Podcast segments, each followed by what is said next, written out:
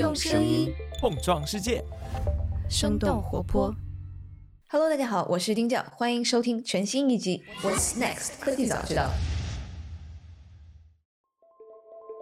Hello，Hello，大家好，我是刘灿。在上周的选题会上，科技早知道的主创团队在讨论一条非常有意思的新闻，就是国内最受关注的结构生物学家之一。颜宁教授，他宣布即将辞去普林斯顿大学的教职，并正式回国。那关于他辞职回国的原因，目前确实有很多猜测。一种比较有趣的说法是，结构生物学家可能很快会被 AlphaFold 这样的人工智能所取代。那 AlphaFold 其实是谷歌旗下 DeepMind 团队所开发的一款蛋白质预测的模型。关注科技早知道的听众一定不陌生，因为从2020年它第一次成功预测蛋白质结构，我们就在聊它。到了今年的七月二十八日，AlphaFold 已经成功的解锁了地球上所有已知生命体的蛋白质预测结构。在此前，结构生物领域其实大部分的重要课题都是十年才有一个重大成果出现，所以今年夏天 AlphaFold 的这个新发现其实也让很多人感慨。而仅仅过了三个月，在 Twitter 上，Meta 的首席科学家杨立坤，他则分享了他们团队开发的新的模型。那这个模型目前是可以预测超过六亿种蛋白质，据说这个量级以及它的预测速度都是远超过 AlphaFold。那我们就觉得，像结构生物学领域的这种进化速度，在没有算法的时代，其实是非常难以想象的。而本期的节目是九月份，我和硅谷投资人张璐，还有辉瑞研发部的国才讨论当下的这个时点该如何理解 AlphaFold 这样的人工智能去给生物制药领域带来的影响。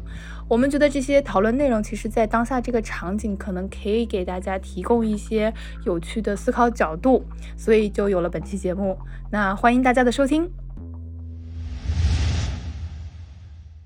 大家好。啊，我是国才，来自辉瑞研发啊药物科学部门。大家好，我是张璐，很高兴今天又可以来和大家继续讨论一下过去这短短的一年时间，AlphaFold 给我们带来的一些新的技术上的突破和给我们未来带来的商业机会。嗯嗯，哎，首先我可以快速的问一下两位，你觉得有哪些工作你们现在是看到说 AlphaFold 已经在影响你们的投资或者是影响你们的这个工作呢？嗯，我想请国才先来聊聊好了。因为我来自辉瑞啊。我接触的工作呢，大部分都是和药物的发现研究相关的，所以 AlphaFold 的这个突破，或者说相关的人工智能领域呢，使得我们传统的药物研发的模式呢，正在发生一系列天翻地覆的一个变化。总的来说，从以前的一个实验科学，从一个随机筛选，会过渡到一个计算科学，到一个合理的设计。前面的更多依靠人的经验，会转移到一个数据驱动。从最初的 phenotype screening 啊，也是人工驱动，会过渡到我们呃以前讲过的 CADD 计算机辅助设计。那么随着 AlphaGo 和人工智能的呃出现呢，药物的一个设计和发现呢，会逐渐过渡到啊一个新的名词叫 AIDD。也就是人工智能辅助啊，呃，药物设计。总的来说，药物啊，AlphaGo 和人工智能在药物研发的各个环节呢，都在逐步参与。最主要的目前还是集中在药物 discovery 阶段，从靶点发现、确定靶点以后，确定找的一个先导化合物，然后在先导化合物确定以后呢，去对先导化合物。进行优化，最终筛选出一个最优的药物分子呢？这几个方面呢，我看到 AlphaGo 和人工智能正在起到一个非常关键的一个作用。嗯，所以国才您的说法，我简单的理解一下，就有可能是在新药开发的阶段，可能 AlphaFold 它的应用场景还是在比较早期的环节，呃，可以这么理解吗？对的，啊，人工智能目前大部分的应用还是集中在早期研发阶段。我们具体到 AlphaGo 呢，它可能在最早期的一个靶点发现阶段，甚至早于靶点发现阶段，它在起到一个革命性的一个颠覆作用。嗯，哎，张璐，我不知道你怎么看待 AlphaFold 现在的一些热潮啊？您觉得您现在的投资里面有哪一些其实是能够看到 AlphaFold 已经很快落地，还是它其实距离落地相对来说有一段距离？其实，在某种定义上，它已经有一些落地了。因为其实，在一年前在 Nature 上发表论文的时候呢，其实当时 DeepMind 的研究团队就已经开始对外免费。公开了 AlphaFold 它的源代码以及数据库，所以从自从一年前的话，已经有很多的学者已经开始访问数据库，而且通过这些数据库的信息，在帮助他无论是在科研啊，甚至说是在一些疫苗的研发啊，还有包括一些抗生素耐药性啊，还有包括一些其他的，比如说是像环境污染、塑料污染中的一些应用，在进行非常强的一个支持作用。所以在某种程度上，AlphaFold 已经在进入到商业化应用的一个阶段。那现在，因为我们有一个更加强大的数据库，所以这个数据库也是帮助我们开放了更多的一个新的可能。同时，我觉得很重要的一点呢，也是向公众提供了一个非常好的信息源，让大家看到人工智能和生物学的一个结合。我们经常讲叫 digital life science、digital therapeutics，怎么样可以去把数据的价值、数据的力量、人工智能的力量真正运用到生物学中来？而且，生物学中其实核心我们也是有很多编码和数据，怎么样去找它的相相关性？我觉得其实 AlphaFold 也是。通过这样一种形式，让更多的人了解到了这样的一层应用。同时，它的呈现方式，这也是我非常想强调的。它其实最终的呈现方式是一个非常简单易用的，就像搜索引擎一样的数据库。再加上这个数据库呢，又被谷歌放到了它的公开的云平台上，在各种各样的数据库里都可以去应用，它就大大降低了。各种各样不同背景的学者使用这个数据库的一个门槛，你不需要是有一个数据分析或者人工智能背景，你可能就是一个单纯的纯生物学、纯化工背景的，你过来用这个数据库也非常简易方便。甚至是说，可能他是一个技术背景没有那么那么强的创业者，他去使用这个数据库，可能也会得到很多非常有用的对他初创企业的一些支持和帮助。所以，我觉得这个是让我感觉到最兴奋的一点，这也是为什么我们会能预见到 AlphaFold 对于未来。来叫数字生物学的整体的商业应用进行了巨大的一个推动的力量。我可能这里先有第一个问题，就是 AlphaFold 它到底是怎么去找到我们说地球上所有已知蛋白质的这种结构预测方法？因为它这个跨度其实还蛮大，而且用时还蛮短的。国才，你是怎么理解它的这个方法是怎么找到的？这个确实是一个比较难以回答的问题，可能比较枯燥，先给大家预警了。那么我们先要看一看，就是 AlphaFold 的，我们现在讲的是 AlphaFold 二点零。那么我们要先了解一下 AlphaFold 最初的一个工作原理。我们都知道，蛋白质呢，它是一个氨基酸序列的三维结构。最初呢，它可以回到二十个氨基酸的一个序列。AlphaFold 最初的工作原理，它就是通过预测蛋白质中每对氨基酸之间的一个距离分布，以及连接它们的每个化学键、分子间的角度，对这些所有氨基酸对的测量呢。成为一个二维的一个距离直方图，然后通过卷积神经网络，那么这个词也是比较比较难懂的，它是专门图处理图像的一种算法，来最后构建出了蛋白质的一个三 D 结构。那么最近的一次突破呢，关键在于它的算法进行了一个更新，它不再使用那个卷积神经网络，而是使用了一个模仿人类注意力的一个网络架构。它的专有名词叫 attention，attention 呢，它可以聚焦到多个细节部位，其实主要包括两个部分，一个是神经网络，一个是结构模块。在神经网络中呢，它将它的一些图网络啊，也就是把所有这些蛋白质的相关关系呢列出一个图表，然后再通过和多序列对比呢，完成一个结构的预测。这是那个神经网络，在得到神经网络的结果以后呢，就会到第二个结构模块 （structure module），然后把前面得到的神经网络的信息呢，转换成为蛋白质的一个 3D 结构。那么在这个部分，它的主要突破就是使用到了我们说的叫 attention。Attention 呢，就是模仿人的这个注意力。我们人的注意力不是像我们想象的那样比较 focus，我们其实是可以注意到多个细节、多个角度。它会以某个原子为原点，来构建一个 3D 的一个参考场，然后通过对预测信息进行旋转平移，最后得到一个结构框架。这个确实比较晦涩难懂一点。确实，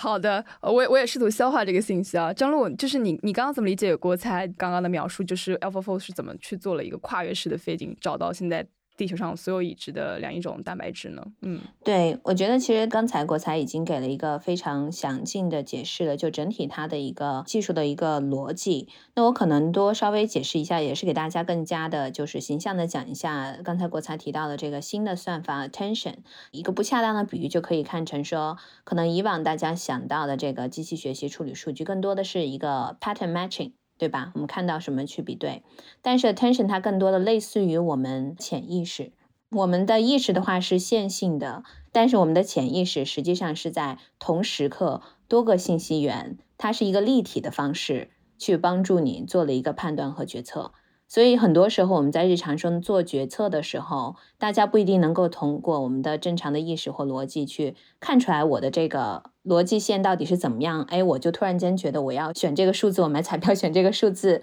然后我去到什么地方选这个颜色，我要选哪辆车，走左边走右边。很多时候是潜意识在帮助我们做决策。其实潜意识它的大脑的计算能力、处理数据的能力，是我们正常的这个意识，我们又是 subconsciousness 和 conscious，其实是我们 conscious 的几十万倍。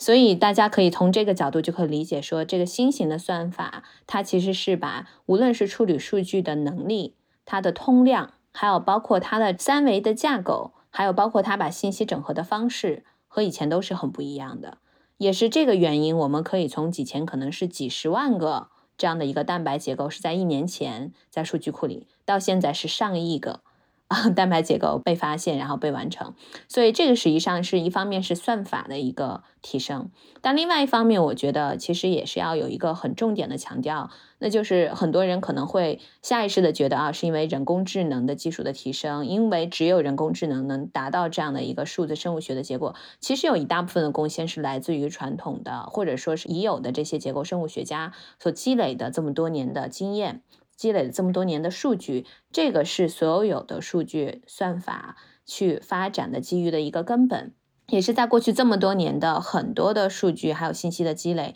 产生了一个从量变到质变的一个阶段。包括如果大家去看 DeepMind 它的团队在开发 AlphaFold 的团队里面，当然有很多非常知名的人工智能科学家，但有很多大部分其实是呃蛋白结构的生物学家。所以我觉得这方面也是希望就是大家可以看到的，就是我们在应用人工智能到尤其是偏向医疗生命科学这个方向的时候，是需要两边的专家。将各种各样的信息和专业知识汇聚到一起，才可能在最终出现像 AlphaFold 这样非常跨世纪的、富有变革性的，真的会改变产业未来的非常有力的工具。嗯，那回归到落地场景里面的话，国才你会觉得，比如说刚刚张伟已经提到 AlphaFold 这次一个非常重要的做法，就是它免费的公开了它的数据集，允许大家去，呃，允许各国的科学家、各个领域的科学家和研究学者去使用这些数据、研究这些数据，这样会不会更快的加速在工业界还有学术界相关的，不管是新药研发还是疾病研究的进展呢？这个答案我觉得 是肯定的。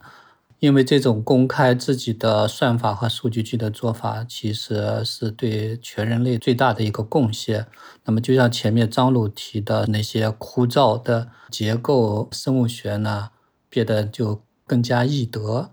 那么，好像引用施一公老师的说法呢，DeepMind 或者 AlphaFold Go 呢，是使得每个人都可以成为一个结构生物化学家。我们都理解，那个从 DNA、RNA 到蛋白质，它的结构是所有一切物质的基础呢。所以，它的这个公开数据的做法呢，在生成蛋白模型的方面呢，它是一个非常巨大的作用。而且呢，但另一点，我也想提出另一个观点，就是其实呢，生物科学和医学呢，我们更多的它是一个实验科学。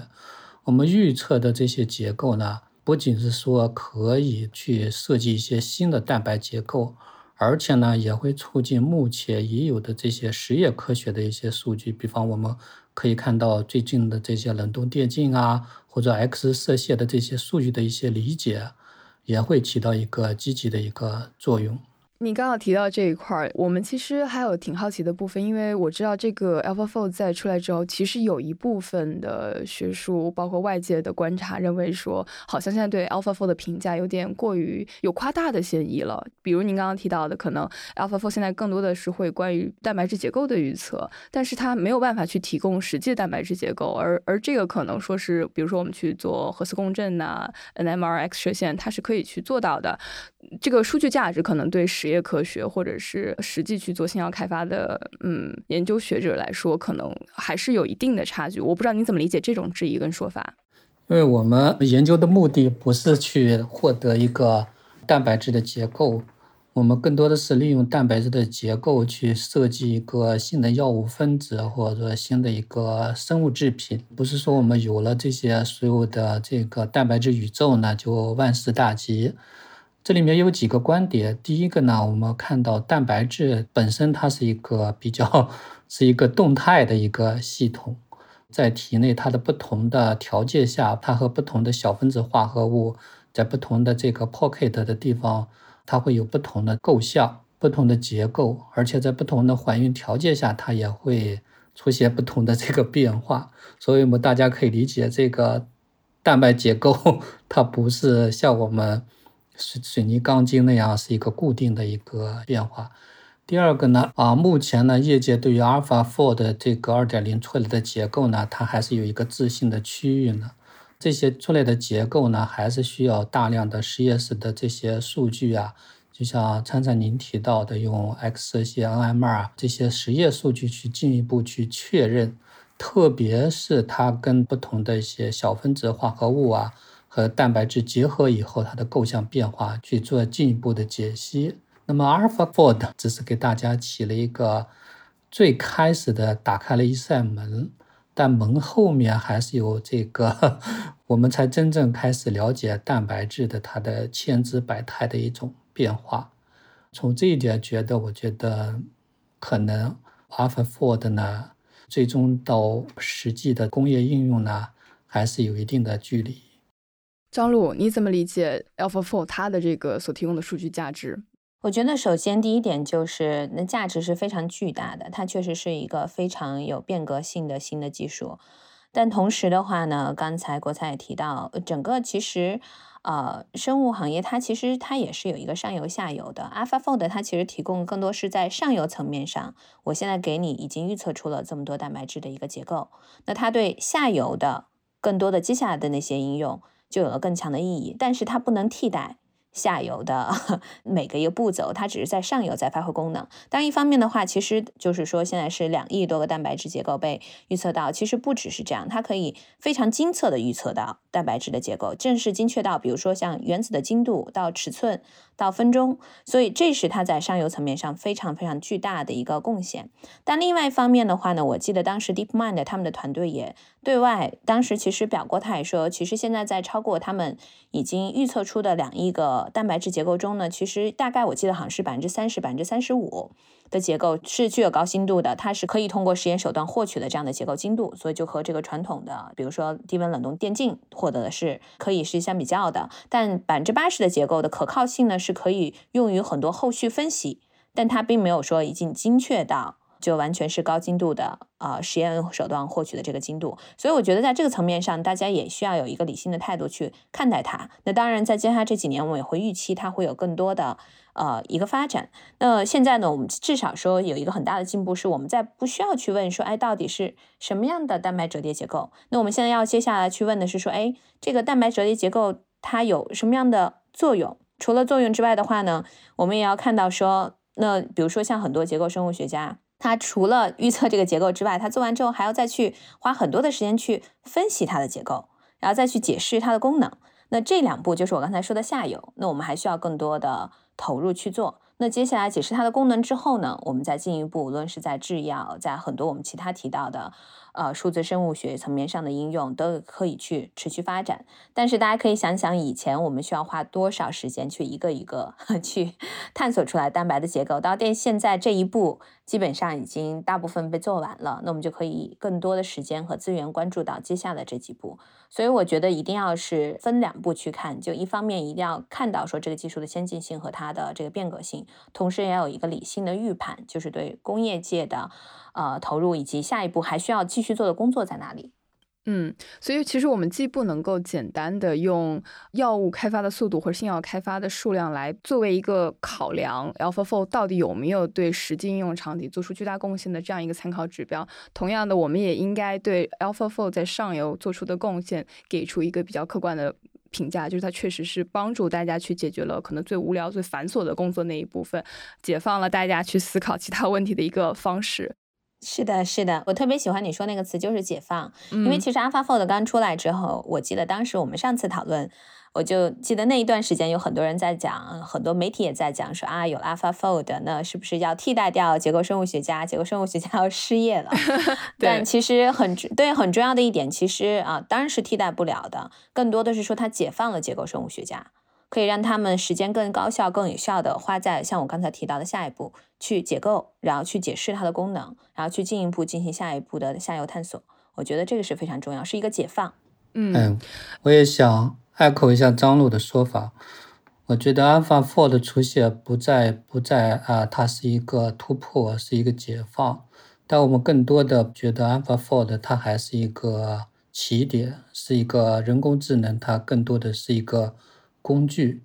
对于我们人类而言，就像刚才讲的，我们不再需要花费巨大的精力、巨大的物力，还有更多的 resource 去花在一个蛋白质的一个结构上面。我们可以向下面更一步的去发展。我们更多的是感兴趣的是，啊，有了蛋白质结构以后呢，蛋白质的它的它的活性位点是到底是在哪里？它是哪个 pocket 可以和我们的药物分子去做结构？我们的药物分子里面是不是可以对某个蛋白质分子做到它的一个策略的一个改化？比方说一个糖基化、甲基化。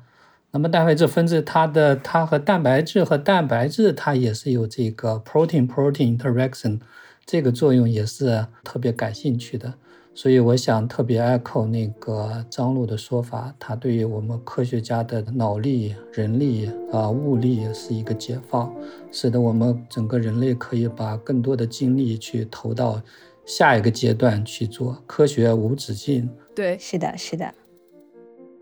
休息时间，再次插播一条关于我们自己的广告。那上周我们在生动活泼的公众号推文里面发布了会员专属的生动胡同一周年活动。那科技早知道的线上会员直播活动将在下周十一月十九日的中午举办。那到时候科早的三位主播，我 Richard 和徐老师会分别在北京、伦敦和硅谷以远程连线的方式跟胡同的会员们见面，分享我们在这一年里看到的创投趋势啦，以及我们各自的一些职场成长经验教训。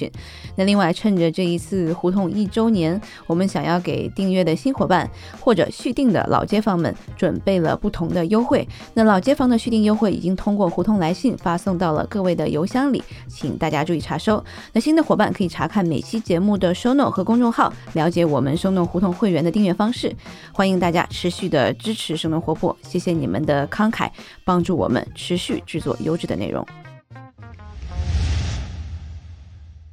既然 AlphaFold 对上游的影响这么大，那自然而然可能就会有一个问题：为什么一直我们没有看到能够在影响力跟知名度上和 AlphaFold 并称的这样类型的产品或者技术出来？两两位是怎么看的？其实我可以先讲一下，因为一来是说这确实是一个非常困难的、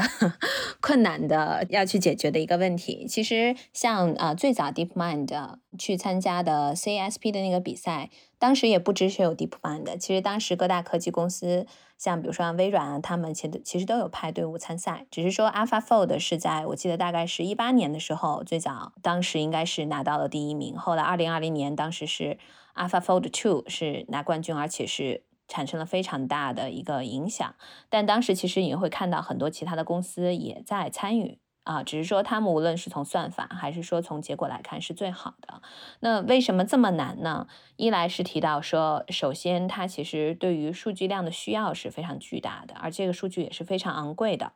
一般的初创企业确实很难在早期可以负担这么贵的数据。你首先你能不能获得这样的数据，这就是一个渠道的问题。二来是不是有这个资金？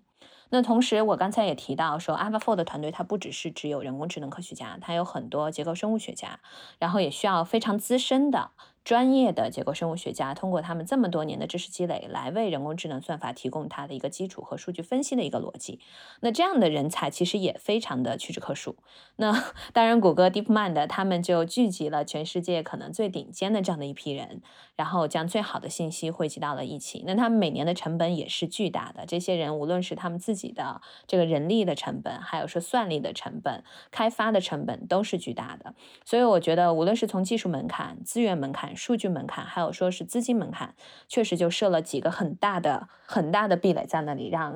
可能其他无论是初创企业，甚至说其他大的公司都很难做到和 AlphaFold 去竞争。确实，我们其实在市面上也会去看，确实 AlphaFold 现在没有任何的和它可以去相近的竞争对手。但另外一方面，也很让人很高兴的一件事情，就可以看到，就像我提到的，自从他们在 Nature 的文章发表之后，他们将数据库开源了。不仅是源代码开源，它同时把整个数据库开源，同时做的如此容易，让所有的人都可以去应用。我觉得这个真的是对整个产业的一个非常大的贡献和推动。嗯，张璐，我这里补充一个问题，就据您的了解，AlphaFold 它的算力成本跟人员的投入成本大概会是在什么样的一个量级和范围呢？算力成本，算力成本我可能不好给估计。我知道它大概人力成本，然后 DeepMind 现在它全球可能是有一千名员工，大部分的这种专家都是在一百万美美金左右。然后呢，一百万美金以上，有些人可能比这个还要更高。当然，一千名员工中也有可能说一半左右，他可能是相对薪酬低一点的，但也有些人的薪酬非常的高。所以你可以算一下，他每年的人力成本在多少？十亿左右，十亿美金。对，十亿美金可能到不了，我觉得可能就是几亿美金。左右，然后再加上它的算力成本等等等等，明白？哎，国才，你觉得这样子的团队的支出，对你自己的观察来说，其实也是在国内很难看到有与之相匹配的团队的，能够做到这么大的人力成本。嗯，因为你提到，其实上海常常有很多在做这种尝试的团队。对，我倒是对这个问题有自己的看法，我倒不觉得我们。从整个科研的或者什么来看的话，需要一个竞品的出现。我觉得 DeepMind 它最伟大的地方，它可能是就像张璐呃刚才讲的，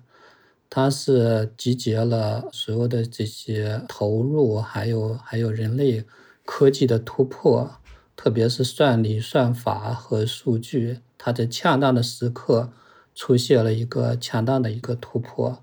也为这个蛋白这个宇宙啊，呃，出现了一个破局者。我都不觉得人类需要这么多的算法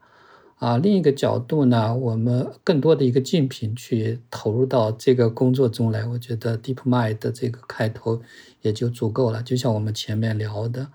啊，我们更多的是放向前看，集中在下一个阶段。那么关注在国内的，尤其是在上海药股这个方面啊，大家其实人工智能的公司呢，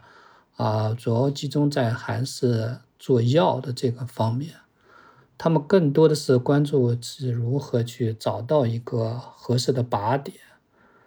找到靶点以后，如何发明一个全新的化合物，或者说，然后发现这化合物以后，怎么样设计好临床的方案，那提高临床的成功率。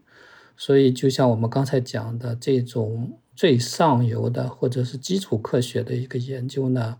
更多的是一个结合人类的或者最先进的科技，有有几个突破也就 足够了。有一个团队把基础打好，给大家一起用就行了，对吧？更多团队应该在其他的层面做。对，是的，是的，因为其实就像我刚才提到的，非常伟大的一点，也是非常幸运的一点，是他们现在把所有东西都开源了。那我们为什么还要去找竞品呢？就可能不恰当比喻，就像互联网免费给大家使用，然后大家在这个基础之上去建立各种各样的应用一样。那现在 DeepMind 其实把这个开源之后呢，大家所有人都可以使用这样的一个巨大的、非常强有力的数据库，然后同样可以下载数据，同样可以在这个基础上去进行下游的各种各样方向的一个开发。所以我觉得这是它最大的意义。其实就是像国才提到的，为我们下一步的数字生物学奠定了一个新的起点和基础。那在这个基础之上，我们所有人都往上迈了一大步，可以去更快的把一些好的应用做出来。嗯，那如果我们给一些具体的想象，未来的想象空间，那我可能先请国才来提回答一下这个问题好了。我们如果 AlphaFold 它已经把这个基础都搭好了，我们未来在哪些时间段会看到说在药物的这个领域里面会有一些非常细小的进展，是很快我们就能看到它落地的，不管是在国内还是在海外。啊，其实这是一个很好的问题。对这个问题，大家有正面的反馈，也有谨慎的态度。我自己觉得，大概在三五年之内，我们会会特别受益于 AlphaFold 的这个突破。那么下面一步讲到，就是我们有了蛋白结构，如果利用蛋白结构把它做成一个药物，预测蛋白结构呢，也就是新药研发的第一步吧，我觉得是。那么下面一步，可能我们就会运用另外的人工智能的场景。根据蛋白结构和小分子配体呢，会建立药效模型，然后利用药效模型呢进行虚拟的筛选，得到虚拟化合物，然后呢再把上面的这个化合物呢再 pocket 到这个靶蛋白上，把它进行综合评估，最后合成出实际的化合物，进行活性筛选，活性筛选以后，最后得到 lead compound。最终 lead compound 进行测试呢，进入动物实验，最后到临床实验。那么我刚才讲的这些呢，蛋白结构以后的这些步骤呢，目前我知道在国内，在北京、上海、广州，我们是有很多的非常先进的公司在做这些工作。所以我的结论是，AlphaFold 呢，使得以前特别难以获得的这些蛋白结构呢，变得简单化。那么简单化以后，后面的这些步骤呢，我们是有已有的经验呢，已有的 产业呢，是可以去对接的。在制药的早期的临床前的开发领域，我会预见到它会是一个井喷的一个现象。我才我好奇，它井喷的那个时间点，现在你们业界是会有一个判断吗？啊，其实呢，另外一个角度可以给大家讲，就是为什么大家特别于最新于人工智能呢？我们讲到传统的制药行业呢，其实跟人工智能是 是相矛盾的一个行业。嗯，啊，因为我们传统的制药行业它是一个实验科学，我们更讲的是数据说话，然后就是你最终的结果来看。啊，我们也知道每年的那个有很多的高等级的文章，CNS 上发表的文章，到最终呢，到药物领域呢，都证明是不对的。所以这个原因是什么呢？也就是我自己的理解，就是实际上它是一个传统与现实、计算科学与实验科学、高速迭代和慢工出细活这两个方面的一个矛盾点。那么我特别谨慎的把它这个井喷时代归结为在这个临床前或临床早期的一个井喷。嗯，所以我觉得。啊，AlphaGo 呢，它对于这个人工智能应用于早期化合物的发现呢，它是具有决定性意义的。但是对于临床阶段的应用，我还是持比较谨慎的态度。我们也在看到周围的一些公司啊，把互联网的一些或者迭代的一些速度呢，应用到药物上面来，可能它会出现一些奇迹。以往我们药物行业可能需要三年五年会找到一个先导化合物。人工智能可能也就三五个月，呃，就会找到这样一个化合物。但是，啊，有一点我想指出，目前还没有一啊，没有一例人工智能设计药物获批，大部分都处于啊临床前阶段，有少数的处于早期临床阶段。啊，我们都知道，临床的二期呢是一个关卡。有大概百分之四十到五十的这个分子会在临床二 A 的这个阶段会被 kill 掉，所以我觉得还是他开了一扇门，但是后面还需要有很多的工作去做。嗯，国才我觉得非常详细了。张璐，你你怎么想刚刚国才的这个反馈？对我补充一下，国才最后讲到了临床这一部分，这个其实也是确实，我觉得很多人可能不了解制药行业会误会的一点，因为我们也会有些时候在硅谷碰到，呃，就是纯人工智能背景的这样的创业者，他可能会想说，啊，我所有的过程都通过人工智能去智能化，然后包括说后期的话，临床是不是有一些用合成数据模型就去做一些替代？但现实是不太可能的，因为一方面的话呢，当然技术有它技术的先进性，但另外一方面，我们还是要意识到，现在人工智能技术和我们真正的人脑的智力水平，还有包括我说我们人体的复杂度，它还是不是在一个量级的，它是没有办法进行呃模拟和替代的。所以，那从 AlphaFold 的角度，它是上游提供了这样的一个非常好的工具，我们节约了在上游的时间，但是在下游的每个步骤，一步还是不能缺少，还是要一步一步去走。所以，我觉得还是要去尊重这样一个产业它正常的产品开放的。一个周期，甚至说实话，这个可能有些人同意，有些人不同意。但我们经常聊，在医疗领域，在生物医学领域，有些时候在临床过程中，很多参数的调节，它也不是我们开玩笑讲说它是这个 art and science，对吧？它也不是说完全是一个 science 层面上的。我不知道国才有没有这种感受。所以在这个过程中，你的不停的过程的调节过程中积累的经验数据，你都是没有办法通过人工智能去进行。一定程度的辅助的，所以我觉得这个也是大家需要认识到的一点。那刚才你也问到说呢，AlphaFold 是不是有一些其他的，包括现在我们看到近期的一些潜在的，接下来两三年的会产生一些应用，我们还是非常呃非常期待的，因为我觉得一来是它大大降低了大家在数字生物学这个领域创业创新的一个成本和门槛。因为之前你想没有一个公司或者一个企业可以有这么大的成本投入去有获得这样一个有利的工具，但现在这个工具大家都可以用了。那用这个工具可以去做什么？这就是下一步每个人都会去探讨和探索的。哪些可能是对于商业应用更近一点？比如说一个很简单的方式，就是可以，我记得前一段也跟一些创业者有聊到，他们就可以通过现在 AlphaFold 的这个数据库，可以快速去在上面做一个软件工具，去找到结构了相似的蛋白质。这其实就可以帮助我们更快去认识到这些蛋白质它们彼此的关系啊，它们呃有各种特性的蛋白质的一个进化过程啊，然后包括呢去通过相似结构的蛋白质去理解这个。你可能一个是已知的一些特性，另外一个未知的特性，可以去查明它的一个特性的一个基础。那甚至说，比如说比较近的，就是要了解一下，哎，是不是跟一些导致癌症啊、致癌的东西相关？呃，去了解一些我们可能日常中去看到的一些疾病，它的诱发的一些因素和原因。啊，另外的话呢，就是我们刚刚经历的这个大范围的疫情。那在未来，如果再出现大量的大规模发生的流行病、传染病的时候，那我们也可以快速的通过这样的一个比对，去在我们已经有两亿个这么巨大的一个蛋白质结构的一个数据库，可以进行快速的比对，快速的去进行它的特性的寻找，快速的开发出来相关的一些特性的疫苗等等。所以我觉得这个都是我们在未来这几年就会看到很多的商业应用会在这个方向去发力，很可能也会很快的进入到呃现实的这个市场应用中。嗯，你刚刚提到的一些疾病，就比如说像阿尔兹海默症这种，就是你可以对它的蛋白再去做进一步的研究，并且开发出相对应的合适的新药。对，当然，呃，因为我其实投很多，就是关注，比如说阿兹海默症，呃，就是认知障碍这方面的一些各方面的技术发展。可惜的是，过去这几十年确实技术发展比较缓慢。那当然，现在 AlphaFold 会给它进行啊很大的一个推动，但真的到就是靶向制药这一层面的话，可能还是需要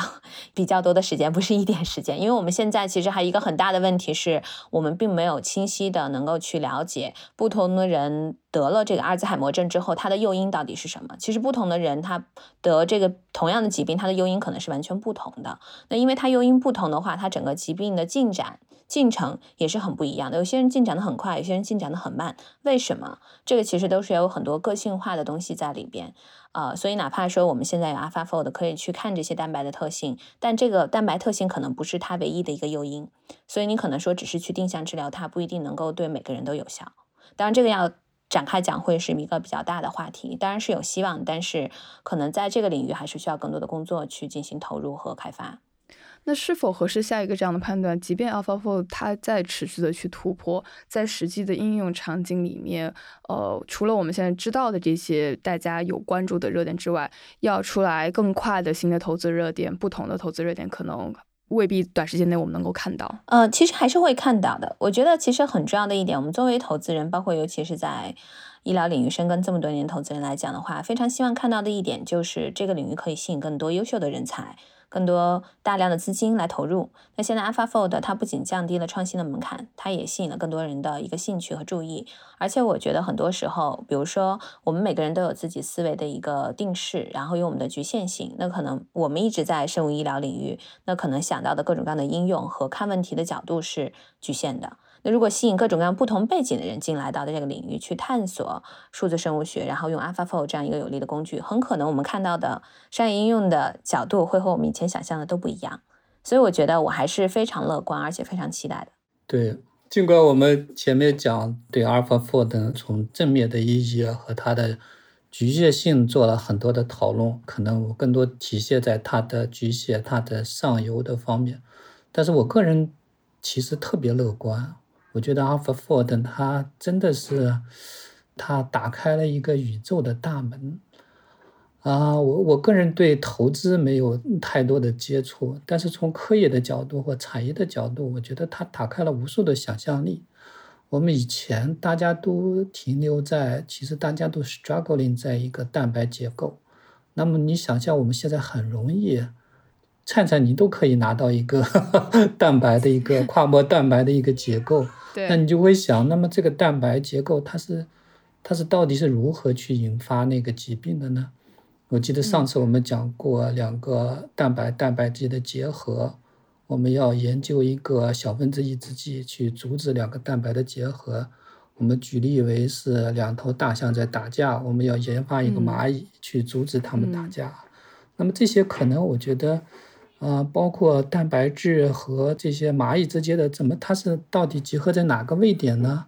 我们举个例子，那个蚂蚁不可能去抓住大象的呃 鼻子吧？它可能抓住某一个位点就会阻止它的结合，或者两个蛋白质它的结合是什么呢？蛋白质和 DNA 它有没有结合？蛋白质和 RNA 它的复杂？还有刚才张璐讲的，我们对于 CNS 的这个神经退化性疾病。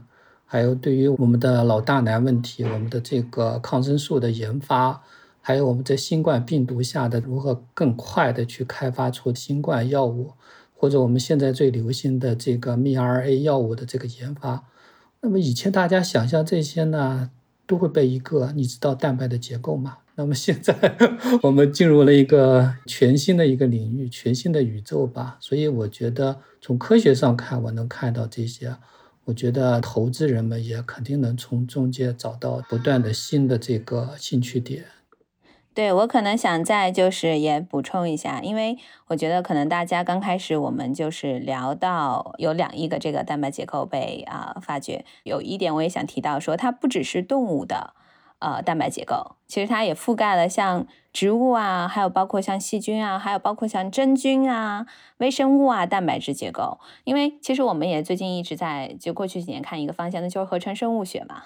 所以我觉得从这个角度的话，其实合成生物学家对于他们来讲也是一个非常好的、非常有利的工具。那现在合成生物学这方面的商业应用还有发展也是非常快速的，而且尤其是我们现在讲就是像植物啊、真菌相关的一些合成生物学的一个进展，其实都可以被大大的推动。所以就像国才。提到的，就是解放了大家的想象力和生产力。那从结构生物学家的角度，从合成生物学家的角度，到整个生物数字生物学，我是非常期待接下来三四年，而且我也相信这个领域会是一个孕育大机会的领域。也特别希望，就是今天如果很多无论是创业者还是投资人在听这个节目的话呢，可以更多的关注和更多的去投入。我们还是需要更多的人才进来。我觉得其实资本总是有的，其实最缺的还是人才，而且尤其缺少的是跨行业的人才。不是说只是单纯从啊，它是一个生物学背景，或者说纯人工智能背景，而是希望可以激发更多，就像 DeepMind 的 AlphaFold 的团队一样，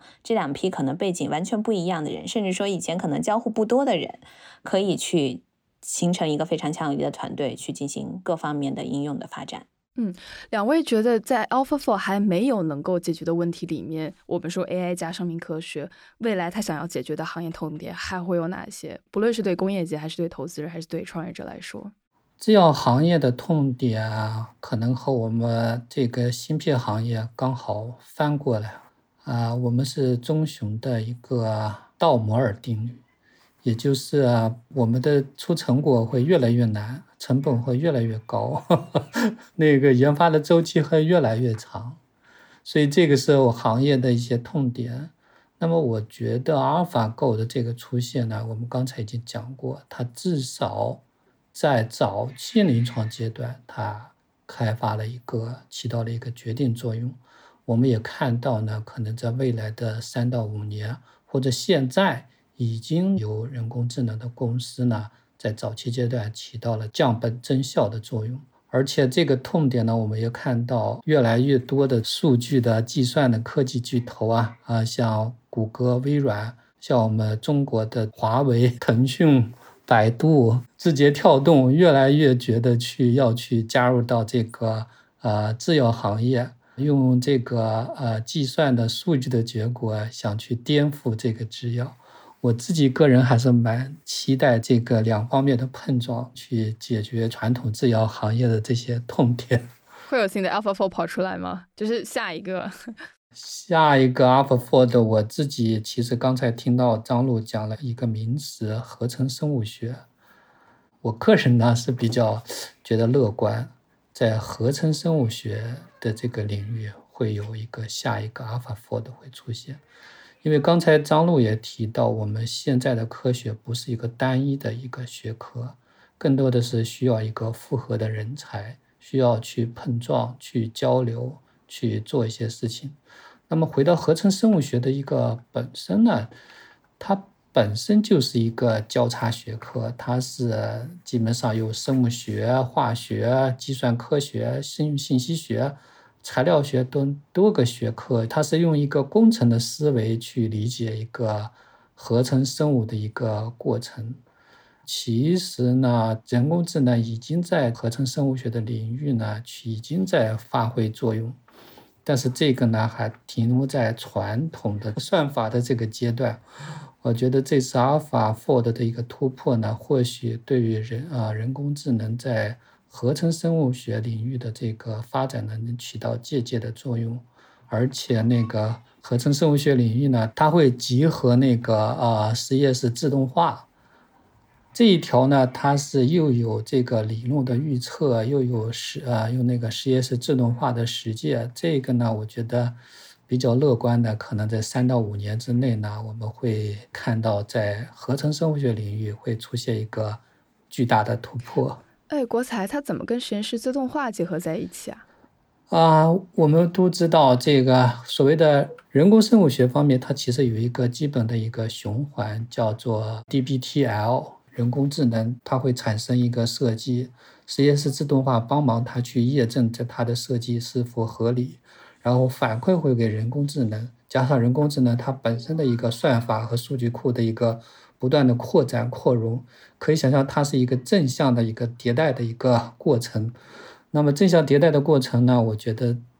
可以想象，我们刚才看到阿尔法 Fold 二点零呢，它的主要突破就是它的一个算法和它的数据库的一个一个一个突破。所以，如果我们可以 mimic 这个阿尔法 Fold 成功的路径的话，我觉得在合成生物学领域也会出现下一个重大的突破。有意思，张璐你怎么想？